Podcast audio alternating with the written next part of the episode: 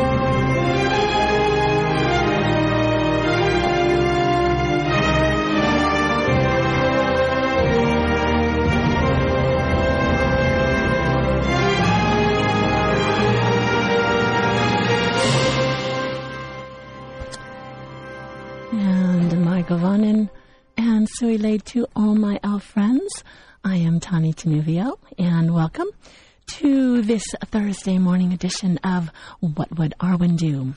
And uh, we broadcast from the University of California in Irvine, and we are streaming live on the internet 24 7 at www.kuci.org. So, in case you're just tuning in and wondering what in the world is this show all about, well, this is the show where we ask, I ask, If a Middle Earth elf lived today in Orange County, what might her life look like? How would she celebrate and support the arts, music, her community, and the preservation of Earth, its beauty, resources, and creatures? Some people ask, what would Jesus do? Well, I ask, what would Arwen do? And in case you're not familiar, Arwen was an elf princess, the daughter of Elrond, a prince among elves and lord of Rivendell. And if you're interested in that, you can find out more information in The Lord of the Rings and uh, in the Silmarillion. But Rivendell was a magical place of healing lore and wisdom, perhaps not unlike the community of people here at UC Irvine. Arwen was also, in my opinion, a beloved daughter of the universe, as are all the fair women of this uh, celestial home called Earth, or in Elvish Arda. And I believe that Arwen understood the principle of noblesse oblige, that with great privilege comes responsibility. She embodied the archetype of a true princess of the light through her courage, beauty, and her sense of humor. We see uh, the light side of the princess archetype. I think uh, princesses nowadays often get a bad rap as being vain and materialistic and self absorbed, but that is the shadow side of the princess. Galadriel uh, and Arwen both embodied all of the, the light of the, the elves. In Tolkien and The Lord of the Rings, A Guide to Middle Earth, Colin Duriez wrote, In his invented mythology of Middle Earth, Tolkien intended that his elves were an extended metaphor of a key aspect of human nature.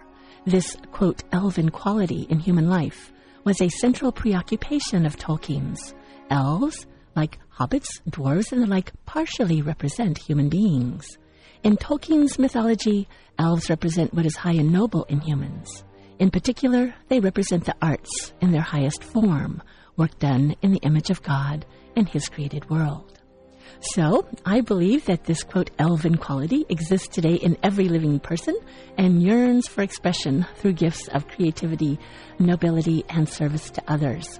So, my hope and passion is that in listening in, that you are somehow inspired to uh, service to others or to finding your creative gift and uh, bringing it into the world because I promise you that not only will your life be enriched, but the lives of those around you will be as well. So I'm very excited that this morning um, I have a guest. Uh, Edward Hirsch is here this morning in, in live in the studio. He was here last week. In case you were interested, you can listen to the podcast of that show on our website at kuci.org, or you can catch it through iTunes. Uh, but in just a few moments, Edward will be coming on, and we will be talking about poetry and walking and the life of a poet, and uh, ways perhaps even that you might uh, think about uh, funding your creative uh, project. He is also the president um, of the John Simon Guggenheim Foundation. So uh, we'll be hearing about uh, about all those good things. In the meantime, I wanted to share with you a little bit. First of all, I want to say hello to all my friends who are listening in both here in Southern California and through the internet. Rowan Berry, listening in from, I believe, over in England. A shout out to uh, her and also to um, Arwen, who's listening in from up in Washington, Vana, and uh, hopefully Guru, her knight in shining armor. Um, Silver Scribe, and to my friend Skip and uh, Silver Scribe who will be listening to the podcast, a big shout out. Thank you so much to everyone, and thank you so much for last week, all of you who called in support of our year, our once a year annual fund drive here at KUCI. Thank you for supporting independent radio and independent programs like this one. However, this morning I do have to say that I am very excited. I just discovered last week uh, the new book uh, edited by Christopher Tolkien from J.R.R. Tolkien, The Legend of Sigurd and Gudrun. So we will be hearing more about that uh, in the next week or so once I've had a chance to uh, spend a little more time in it. This absolutely enchanting book, uh, The Lay of the Volsungs. Anyway, we'll hear more about that later uh, but more wonderful poetry and more wonderful work of the professor for us to delight in. And it has just hit the uh, bookstores just this last week. What a wonderful thing to celebrate. So this morning uh, we're going to segue uh, with a little bit of music um, from uh, um, this is one of the few places on uh, radio where you, where you will actually get to hear Elvish music and music from the uh, beautiful music like uh, from the soundtrack of The Lord of the Rings, The Fellowship of the Ring. So um, this morning, because we are celebrating poetry, I'm going to play uh, the professor himself reading um, in Elvish. Uh, this is Galadriel's Farewell to Lorien, which you will find in the Fellowship of the Ring book. Uh, poetry in Elvish. How delightful is that? And uh, then we'll hear a little song, a little track from the Lord of the Rings, The Fellowship of the Ring. So here is J.R.R. Tolkien reading from the um, Fellowship of the Ring. This is Galadriel's Lament. Ai laurie lankar lassi surinen, alderon, ieni velente iulla ravani ermi oromardi lissimi ruvoreva, andune pella vardo tellum arnulluini, ia sentintilari eleni, o Mario aere tare livinen. Si manni iulma ninnen quantuva. Ansit vardo talle vardo ve vifania mariat elentari ortane, tier undulave lumbule, a sinna nori allo kaita modnie falma linna rimbemet, ar hisie un tupa kalakirio miri oiale. Si vanwana, ro mello vanwa valimar, na marie, nai hiru valje valimar, nai elje hiruva, na marie,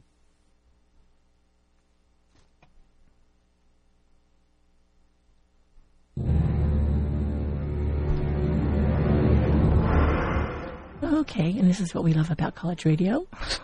we often get the track wrong. So here we are. Let's try that again. KUCI in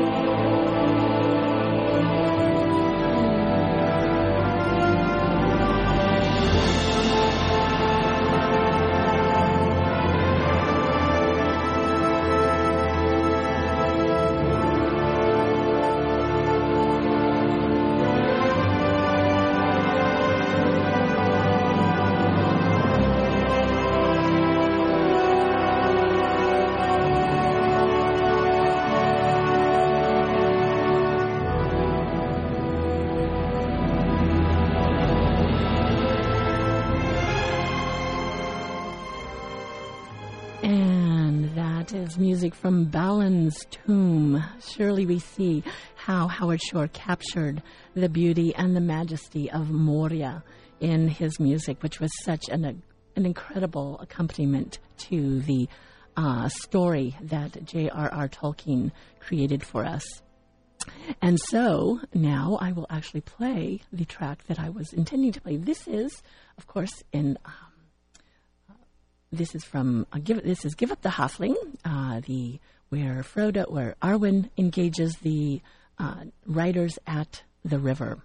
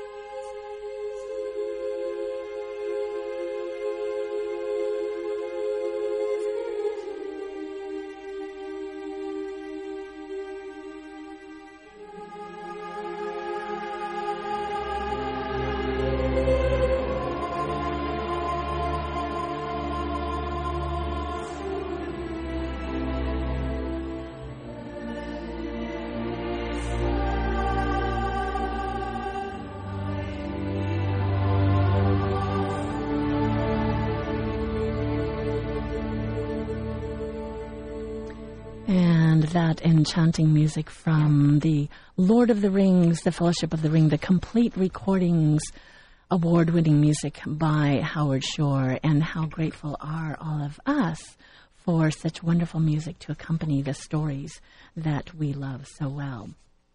Well, as I mentioned, I am so excited because my guest this morning, uh, Edward Hirsch, who is the author of How to Read a Poem and Fall in Love with Poetry, in addition to, well, seven, seven books of poetry, a prize winning poet and essayist, uh, gave an incredible lecture here last night at UC Irvine, which I was so privileged to attend. I, I barely slept last night. I felt like I was just kind of walking around on air. He talked about um, poetry and and uh, walking and sleepwalking, which we'll be hearing a little more about that. And I thought, oh gosh, how elvish! Because of course the elves always were singing and. Um, singing and walking in starlight, I'm sure that was their inspiration. And so he also is the president of uh, John Simon Guggenheim Memorial Foundation, which provides fellowships in diverse areas of study. So, very grateful for that as well. So, Edward Hirsch, Good morning. Hi, Tani. I'm very glad to be here. Oh, thank you so much. It is. I'm so excited. I'm really having to just uh, practice my yoga all morning and breathe because I'm I'm so excited uh, about you being here and sharing with us about your life as a poet. And it really has been a life as a poet. You fell in love with poetry when? I was a teenager. Mm-hmm. Um, I started writing poetry when I was in high school. I think a lot of people start writing then out of uh, well I, am calling it poetry. That's generous. I was writing. I uh-huh. just was overwhelmed by feelings that i couldn't understand and i began to write and poetry seemed like the right outlet for me and i just have stayed with it.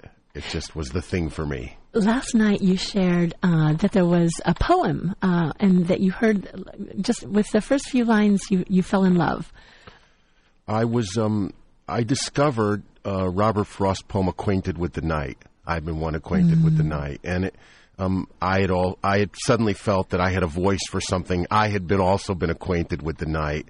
Um, I had also been attracted to the night. I also was an insomniac. Um, and I think I was just trying to confront or deal with feelings that I couldn't understand.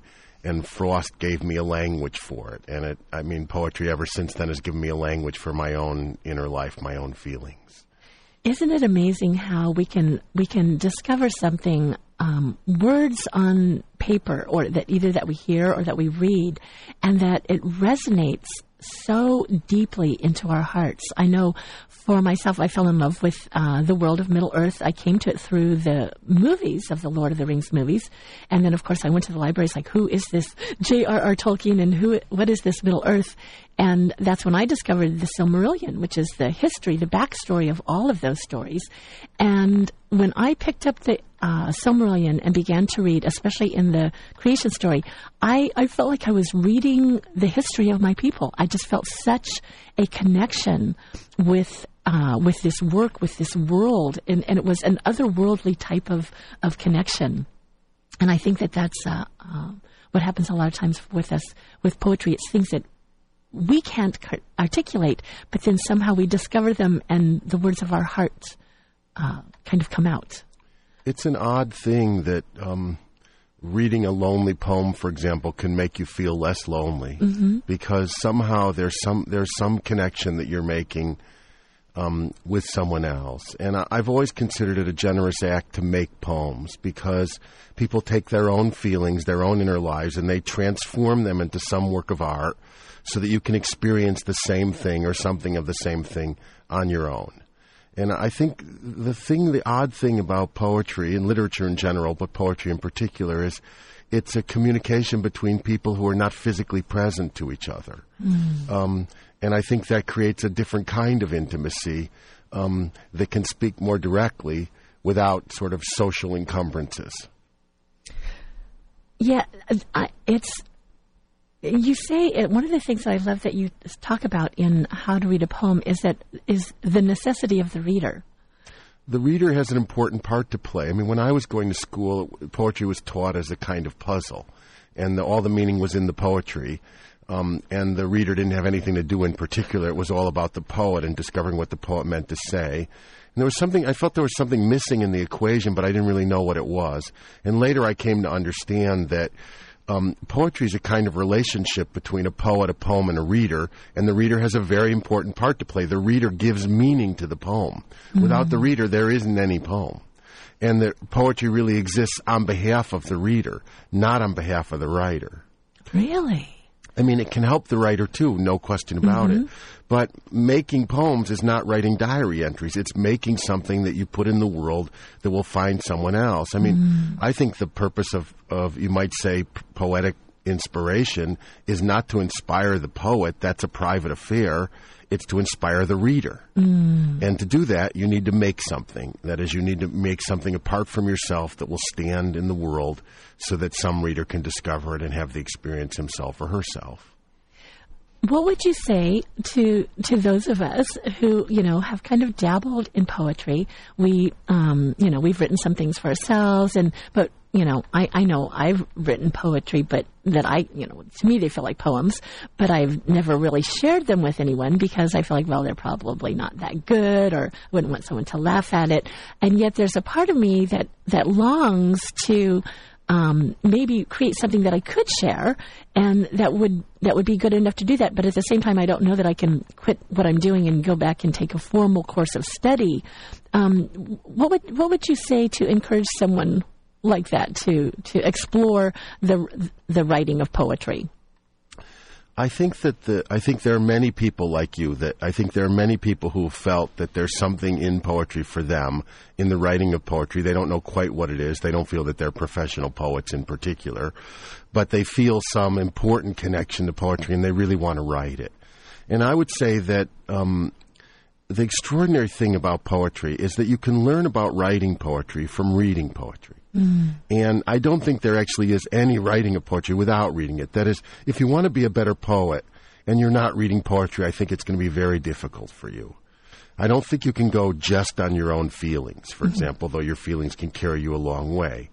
But I think if you wanted to, if say you can't take any kind of course, and you don't, I mean, that would be a very good thing to do to take some kind of course in creative writing or a class, or go to a summer workshop is a good thing to do. But say you don't want to do that, or you're too private, or you don't feel that's the thing for you. You do have the ability to read other poets mm-hmm. and to see what they're doing and to try and do something of that yourself. That is, you can look at um, the sonnets of William Wordsworth or the sonnets of Robert Frost if you want to write a sonnet and see how they're doing it and try and do it yourself. Mm. And I think one of the things is you can bring yourself into the world of poetry, not just into the world of your own feelings, but into the world of poetry by reading other poets and imitating them. Yes. and that's what I think is so wonderful because you can, because I was thinking about this, like, well, how do I, you, you can actually look at it, you can find the rhythm of the poem, you can see where it's rhyming, and there are lots of ways to, to study these things. Um, the type of, uh, but the, I, I think for me, sometimes I get overwhelmed with there are so many different styles of poetry. You know, where, where, where, where would I, where do I, where do I fit in? Do you, is it best just to kind of find the, the style that, that resonates most with your heart? Um, I think the first thing is to find poems that really speak to you. Mm-hmm. That maybe it's Pablo Neruda, maybe, maybe it's Rainer Maria Rilke, maybe it's E. Cummings, maybe it's William Carlos Williams, and maybe it's Edna St. Vincent Millay or Marianne Moore or Elizabeth Bishop. Um, you start wherever you are, mm-hmm. and I think you begin with those poems that actually speak to you. And I mean, if you go further in poetry, I think you want to expand the range. Um, and you want to find other poets who write in this style, and then other poets who are writing at the same period, and then maybe other poets who are not writing in exactly the same style. I mean, there's a history of poetry like there's a history of other things, mm-hmm. but you need to enter wherever you are. And I think the first thing is to find poems that you love and to see how they operate and to look at them a little more closely and try and make your work somehow in some kind of conversation or in relationship to those other poets that you're reading. And I think your work will immediately change. And I think it will dramatically get better as soon as you begin not just to speak to yourself, but to speak to other poets mm. and to try and be worthy of them. Then I think the more you study poetry, the more you like a poet, the more you want to see how it formally operates. Mm-hmm. Then you're in trouble because then you're really in the world of poetry because you want to try and make something like that. Uh-huh. I love that because, um, well, one of my passions here is that I, I think that a lot of us have uh, special gifts or callings or talents, and we haven't yet even discovered them. Sometimes we don't discover them until uh, much later in life. Um, and this has been um, my experience, I most of my life I grew up believing that I was not creative. Um, my mom was a creative one, and I was told, "No, Tony, you're a good reader." So I I really absolutely believe that I was not a, a very creative person. And I went to work at this little boutique, and we had the woman that did the displays made these beautiful displays, and I discovered this, these little bear things at this other shop, and I thought I'm going to make one of those for the Christmas party for this person. And the owner of the shop thought they were so enchanting that she asked if I would make 12 for that shop and 12 for her shop up in Pacific Palisades. And I was, and I thought, wow, maybe I am a little bit creative. And, but I was like 40 something years old and all my life believed that I was, was not very creative. Um, and I think it's, um, it can be um, I hear people all the time saying, "Oh, well, I'm not very creative or I'm not very artistic," and I think a lot of times it's just that we haven't been courageous enough, in a sense, to explore some of those, um, to explore more venues and find out where. because uh, I believe that each one of us is is creative in some, you know, vastly creative in some way. I think we're creative in a lot of ways, but that there's some something that really resonates with our heart that um, that if we bring it into the world to manifest it, it enriches not only our lives but the lives of people around us. Like like with you, I'm so grateful that you have pursued your passion with poetry because of all that we have your your books of poetry, your encouragement to people how to read a poem and fall in love with poetry because you found your calling and you manifest it in the world. And look at how we're all enriched. Well, thanks. I mean, I found that, I mean, the readership of How to Read a Poem suggests that there are a lot of people who've come to poetry late. Mm. Um, well, they liked it when they were young, and they were somehow told, as you somehow seem to have been told, that they weren't creative. I mean, Emerson says that there are creative readers as well as creative writers, and mm. I think mm. all of us have that within us. Each of us, this is a very American idea, each of us have a spark of divinity within us. Um, and I found that there are a lot of people who somehow had felt there was something in poetry for them, but they'd been turned away from it. Mm-hmm. They'd lost it. They somehow thought that life was too practical or life was too hard or they weren't smart enough, that poetry was too difficult for them and yet they felt somehow called to it because I think they were called to it by their own inner lives, their own needs, their own feelings, and um, people were looking for some way back into the way that poetry could speak to them. And I think a lot of people have found their way back to poetry as they've gotten older. Mm-hmm. Because in some ways, poetry speaks to us very deeply when we're young. Um, and then people get involved in daily life and they kind of forget about it in some kind of way. But as you get older and you see that you have deep a deep inner spiritual life and you have deep longings and desires, you're looking for some kind of articulation of those feelings that the practical life that we live isn't entirely sufficient. We need mm-hmm. something else. And many people have turned to poetry to find what that is. Both the reading and the writing. Both the reading and the writing. Well, to me, they're intimately linked. Yeah. I don't think there is any reading without, I don't think there's any writing without reading in a serious way. And I, I just think that in order to write poetry, you need to read poetry. And I think often creative reading leads you to creative writing because mm. you want to respond in kind. Yes. For example, Emily Dickinson was such a great American poet and a solitary, but she found herself, she called them her kinsmen of the shelf, she found herself in relationship to other poets. And many people have spoken about how isolated and lonely she was. But when you read her letters and her poems, you see very clearly that she wanted to be part of the community of poets. Mm. That she felt she belonged to the community of poets, of uh, the Brontes and of Shakespeare and of those who came before her. And she found great consolation in the reading of poetry, and she wanted to participate in that world. And she responded in kind, which was with her own poems. Mm, I love that because I think a lot of time uh, those of us that like to um, read and to write, whether it's poetry or just writing, you know, working on other types of things. We do, there is a solitariness to that. You know, you kind of have to be alone to, to work on things and you, um, you kind of get into an otherworldly place, or at least I feel like it's kind of an otherworldly place. I mean, I think p- the poetry is the communication of solitaries.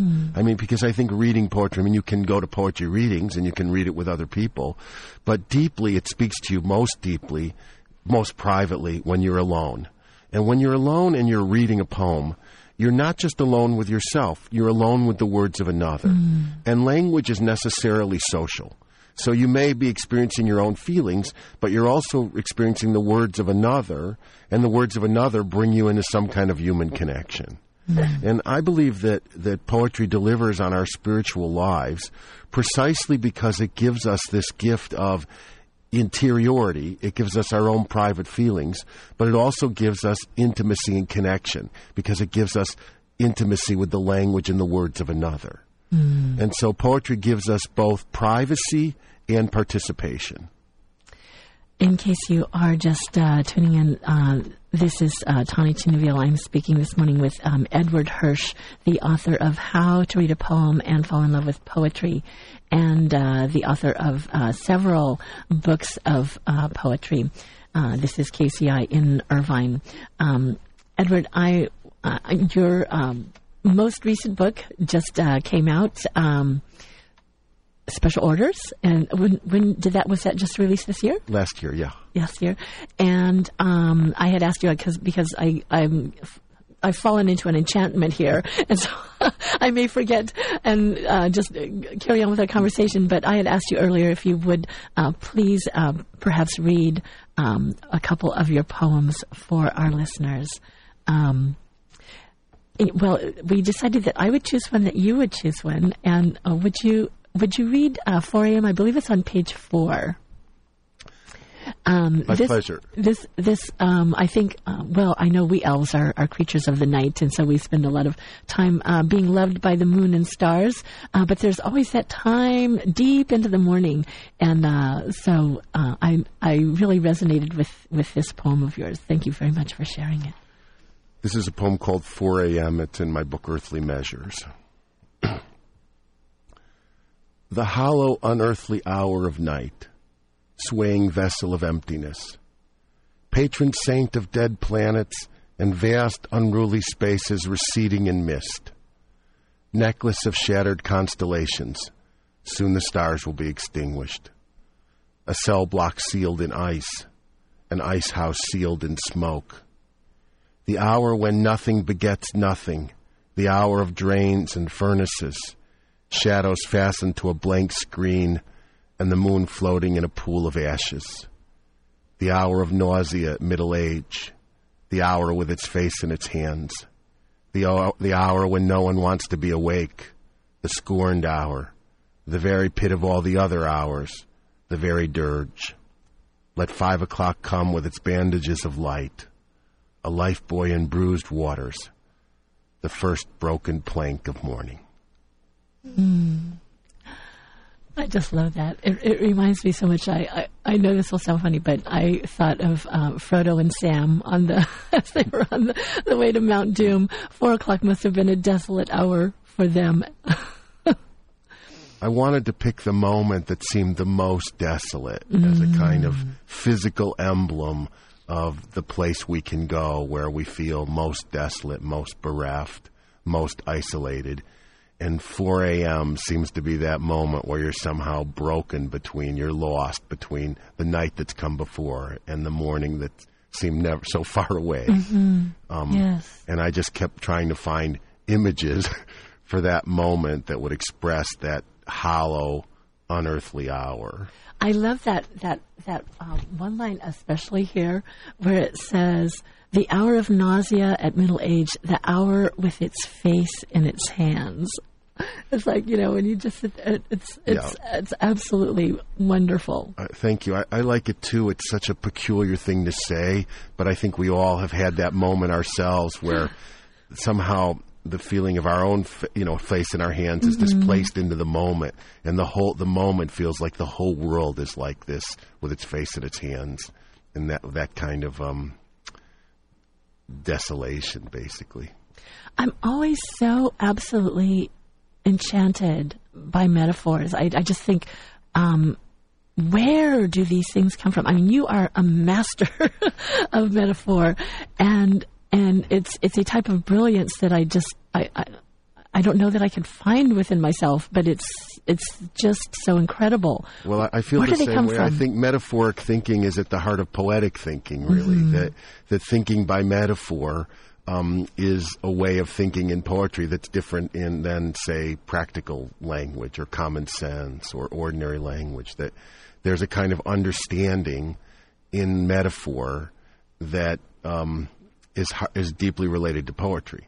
Now, I think one of the things about the communication of poetry is that when you understand a metaphor, you become you become part of some kind of community. That there's something in the recognition, the understanding, the participation in making meaning through metaphor um, that makes that brings you into some kind of relationship to another. So there's some kind of intimacy when you understand a metaphor. So when Shelley says, say, a poet is a nightingale, um, and that uh, a poet is a, a nightingale singing to an un, to an, to a, you know singing to an unseen listener, um, who is the reader. In making meaning of that and understanding what does that mean? How am I like the listener to a nightingale when I listen to a poem, and how is a poet like a nightingale? Um, then I think you become part of the community of people who understand what that means and begin to recognize it. and you can you can actually study these and begin to to to practice finding these things. I mean, I don't see why not. yeah, I mean, I think that I, I don't think you have to be born understanding metaphors. Right. Um, I think we are, but I don't think you have to be born. I think there's something you can learn to understand more. There's something you can learn to follow. There's something you can come to understand. I mean, there's some metaphors you may never get, but there are others you will. And I think the more you, um, the more you read poetry, and the more you come to understand and feel it, the more you become an adept of metaphor. absolutely.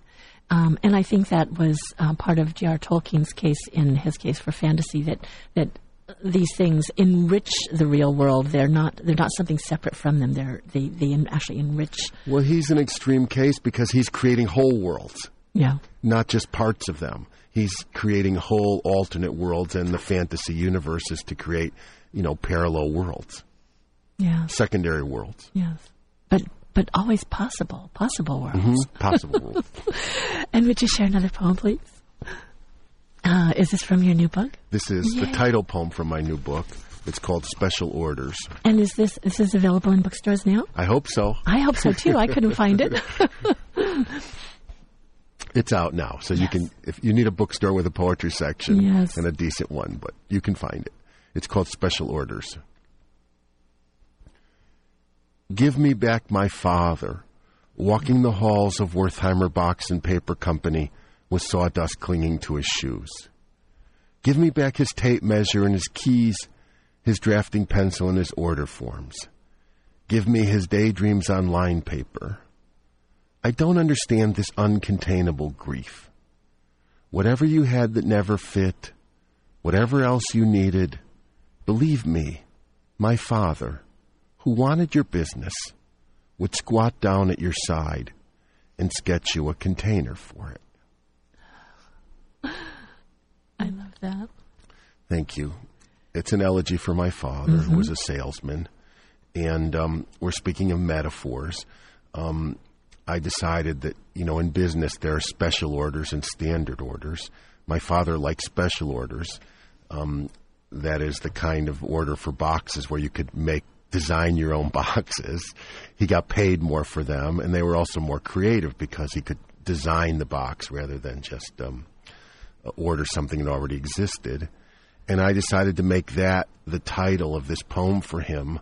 Um, and Special Orders has a kind of, I think, in this context, a religious overtone, a feeling as in taking orders. And this is also a special order that I would like to have my father back, Yes. um, even though I can't. So you're taking, in this case, I was taking a business term and transforming it. It still relates to business, but it also means something else.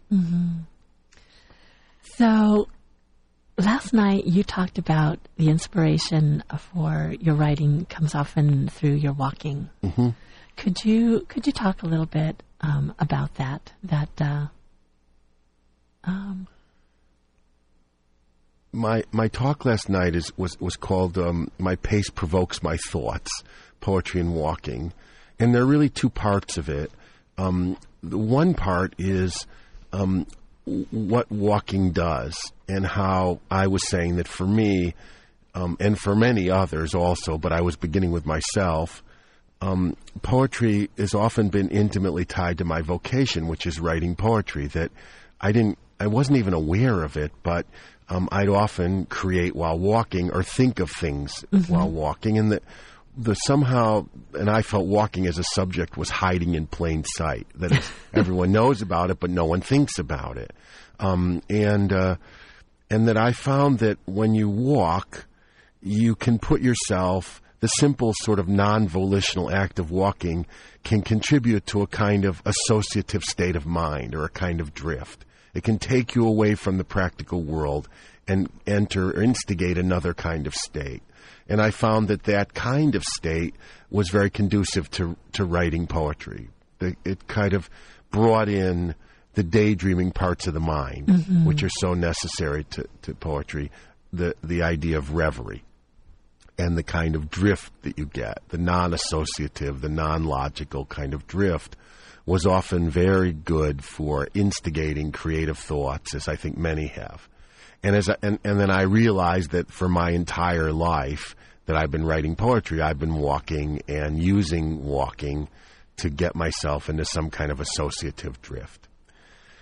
And so I began to look at this as a subject, not just for myself um, and all my long walks starting in high school and through college and my walking into the college library and then my reading of poetry. And I said I began to walk on another plane because I was suddenly walking with Wordsworth and walking with T.S. Eliot and walking with John Clare, the great unknown romantic poet, lesser known romantic poet. Um, and the other part of my subject then was the history of representations in walking and what that's meant. And there have been whole schools of poets who walk, such as the Gaelic hedge school poets or the Italian, French Italian uh, 13th century troubadours, the French trouvères, who wa- they're basically wandering minstrels. Mm. And I began to look at how poetry has been represented in poetry um, how walking has been represented in poetry ever since. So that, those are the two parts of, of the talk. One, how poetry instigate, how walking instigates a kind of creativity, number one, and then number two, how have poets, since Wordsworth especially, thought about walking in poetry? What's the work that walking has done? Is there any possibility that this might uh, become another book? I mean, that would be so wonderful to um, for those of us who love poetry and we love walking. Hmm. Well, you know, I hadn't thought of it as a book, but it's clear. It was it was evident to me that one, a lot of people respond to the topic. Yes. And that people walk and they and, and they use walking in similar kinds of ways. Mm-hmm. Maybe not to create necessarily to create poetry, but people do find themselves drifting, thinking in another kind of way mm-hmm. in walking. And then I certainly haven't exhausted the subject in terms of the way that walking has been represented in poetry. Yes. Um, because people were just continued to come up with examples for me um, that I hadn't thought of, and many that I have thought of that I just wasn't able to spend a lot of time with because it was only a single talk. So yes. I don't have a plan to make it a book at the moment, but it's certainly worthy of one. Oh, yes, absolutely. Oh, that would be absolutely wonderful. Um, in fact, I love um, your poem uh, for the sleepwalkers. I, I, was wondering if would you consider reading this one for us? Um, I would, but I don't have it with me. I do. Oh, okay, it'll be my pleasure. Um, you know, one of the things that you pointed out to me when we first spoke is that uh-huh. um, I've been thinking about this subject for a long time. I mean, my first book was called For the Sleepwalkers. Yes. Um, I wasn't so interested in here is in walking as in unconscious walking. Yes. And the sp- state of the unconscious and where that led us. Yes. So for the sleepwalkers.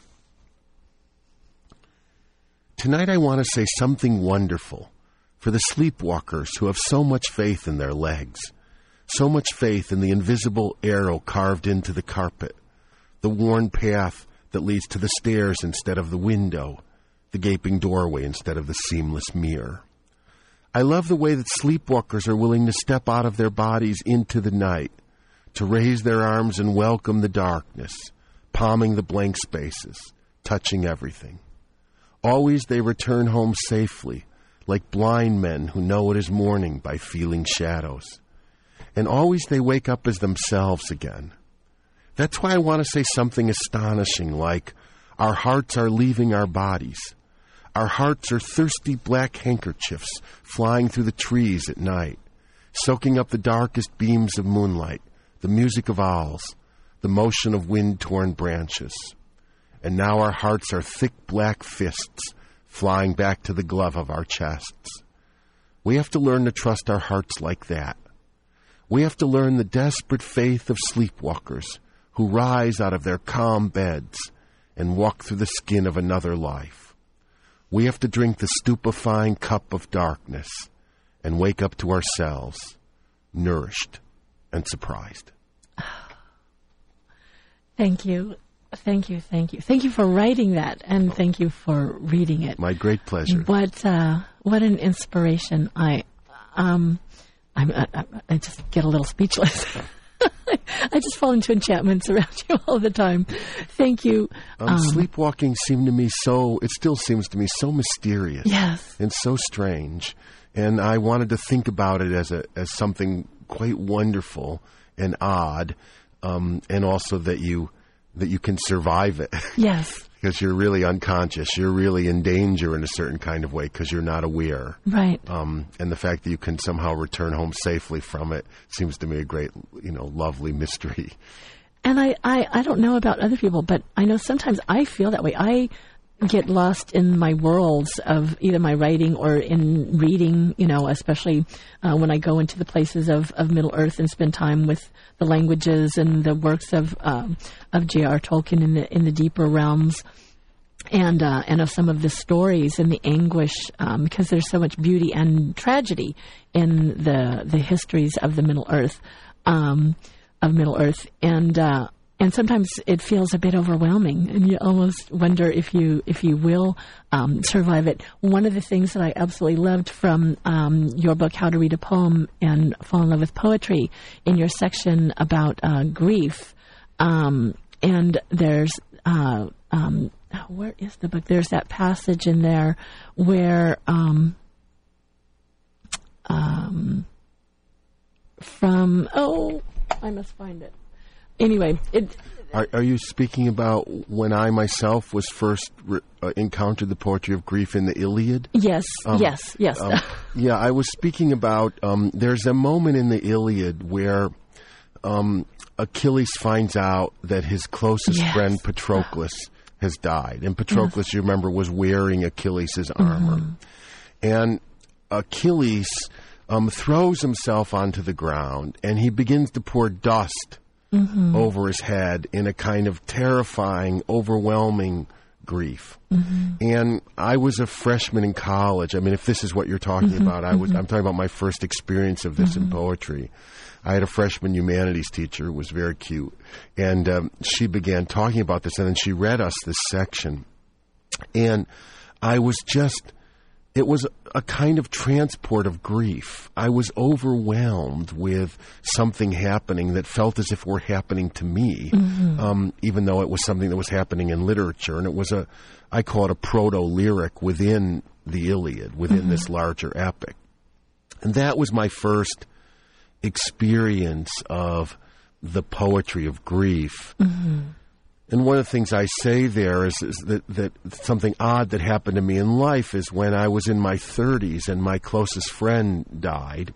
I was living in Detroit at the time. I was teaching at Wayne State University, and my closest friend was a, um, a person named Dennis Turner. And Dennis suffered from liver cancer, and he died almost mm-hmm. immediately. And I realized that what I was feeling, I was wondering when did I feel this grief quite like this before? And I realized that I had felt it when I was a freshman in college mm. in that classroom in Grinnell, Iowa, mm-hmm. um, listening to the story of um, Achilles' grief over Patroclus, and that mm-hmm. something had happened to me in life that had been preceded and helped me by recognizing it that it first happened to me in literature. Mm-hmm. And one of the things I, I say in How to Read a Poem is that grief is one of the most enduring aspects of um, of poetry. That is, all poetries around the world. I mean, every culture has poetry. Poetry precedes prose in all cultures and languages, and that in every culture there is a poetry of grief or a poetry of lamentation or a poetry of elegy which help ease the dead on their path to the other world. Yes, it's uh, it was so interesting because when I read that in your book, How to Read a Poem and Fall in Love with Poetry, it reminded me in the story of the Silmarillion of Turin Turambar because there's a similar story where um, um, Beleg is um, um rescued and um, he ends up um, Beleg and uh, Gwindor cut the bonds that held Turin and he ends up killing him. And and the very person who has rescued him who is his dear friend and and and he is he is so overcome with grief. And um and I remember reading that and just weeping at the grief that you know of this young man. And then when I read in your book it, it's it's one of those things to where you you read something and it's like and it touches something deep within you and you wonder where where is this touching? Where is this coming from? Um I think the thing about this extreme grief is that it's asocial. Mm. That is, it's not easily born within the social community. Mm. And I think one of the reasons the, the literature of grief or the, and the poetry of grief in mm. particular speaks to us so deeply is it speaks to some part of ourself that isn't socialized. Mm-hmm. Mm-hmm. And it's something you need to experience on your own. If you remember last night, um, during the question and answer period, um, people were talking, we were talking about um, poetry in relationship to driving and how driving operates in a somewhat similar but also somewhat different way. And people drive so much here, and that driving creates a kind of private or s- special space that is not social. I mean, you're with other people, but you're also by yourself. And do you remember a woman shared a mm. story about her grief over the death of her husband? Yes. And she said that she hadn't really experienced that grief until suddenly she was in the car by herself mm-hmm. and she was away from her children and her family. And suddenly she was overcome by the grief of her hus- of the, over the death of her husband. She was in mourning, but she hadn't actually experienced her own mourning her own private feeling because she'd been with other people. And suddenly she was alone and she was overtaken by her own grief. I thought that was a very moving story. Mm-hmm. And it's a story related to me, related to poetry. I mean, she wasn't talking about poetry in particular, right. but poetry can help create that space for you yes. that can deliver your own private griefs. Absolutely. And it's a great consolation to have that private grief expressed. Mm-hmm. But you have to be alone um, and you have to be willing to be alone. You have to be able to be alone to experience your own feelings. And then those feelings can be triggered by the words of another. Mm. Edward Hirsch, thank you so very much for coming on the show this morning. I can't believe how fast our time has flown. Thank you so much for having me. It's a great pleasure. And we didn't even get to touch on your work at John Simon Guggenheim Foundation, um, although people can check out we have a website. Okay. You just check out the John Simon Guggenheim Memorial Foundation, and you'll see what the work we do yes. on behalf of art and artists and uh, various scholarship fields. And thank you so much for being involved in that work and encouraging artists and um, people, creative people everywhere. Um, gosh, our, our our time is out. Um, is there is there one last thing perhaps that you would say to an aspiring poet who maybe is still teetering on whether or not to pursue um, um, writing or or the reading? Uh, I mean, I think that that that um, poetry can just give you back your own life to yourself, mm. and you can mm. experience yourself, and you can enter it wherever you are. You can you can go all the way and make a life totally devoted to poetry, but that's also not necessary. You can also find yourself wherever you are, and um, and also anyone can read poetry. Yes. I mean, anyone can write it. Also, it we're we're you know we're Whitmanian Democrats. We're Americans. anyone right. can write it, but certainly anyone can read it. It really exists for all of us. And thank you again for your book, How to Read a Poem and Fall in Love with Poetry. If anyone is looking for a place to start, that's absolutely a wonderful place to start. Thank you for being in the world who you are and inspiring all of us. Thank you, Tani. It's just a joy to be with you. Oh, thank you. And that is the end of our time. Uh, Janine is coming up in just a few moments with Moms Rock the House. My guest this morning has been Edward Hirsch, poet, essayist, and president of the John Simon Guggenheim Foundation. Um, the show will be up on podcast in uh, just a little bit in case uh, you know a friend who's interested in poetry and maybe wants to tune into the show. Our website is kuci.org. And until next week, I will say to you, uh, Elen síla lúmenn' omentielvo, a star shines on the hour of our meeting. And go out, please. Um, get some fresh air, do something elvish, hug someone, find your passion and bring it into the world, I promise you your life will be enriched, and so will the lives of those around you. Give and receive love freely, especially big kisses right on the mouth. Yes, I am advocating kissing your friends right on the mouth. Try it. You might like it. so until next week, um, we'll be back. I'm not sure what we'll be doing, but we'll have some Elvish adventures, and please stay tuned for Janine coming up with Mom's Rockin' the House. This is KUCI in Irvine. I am Tani And until next week, Namárië.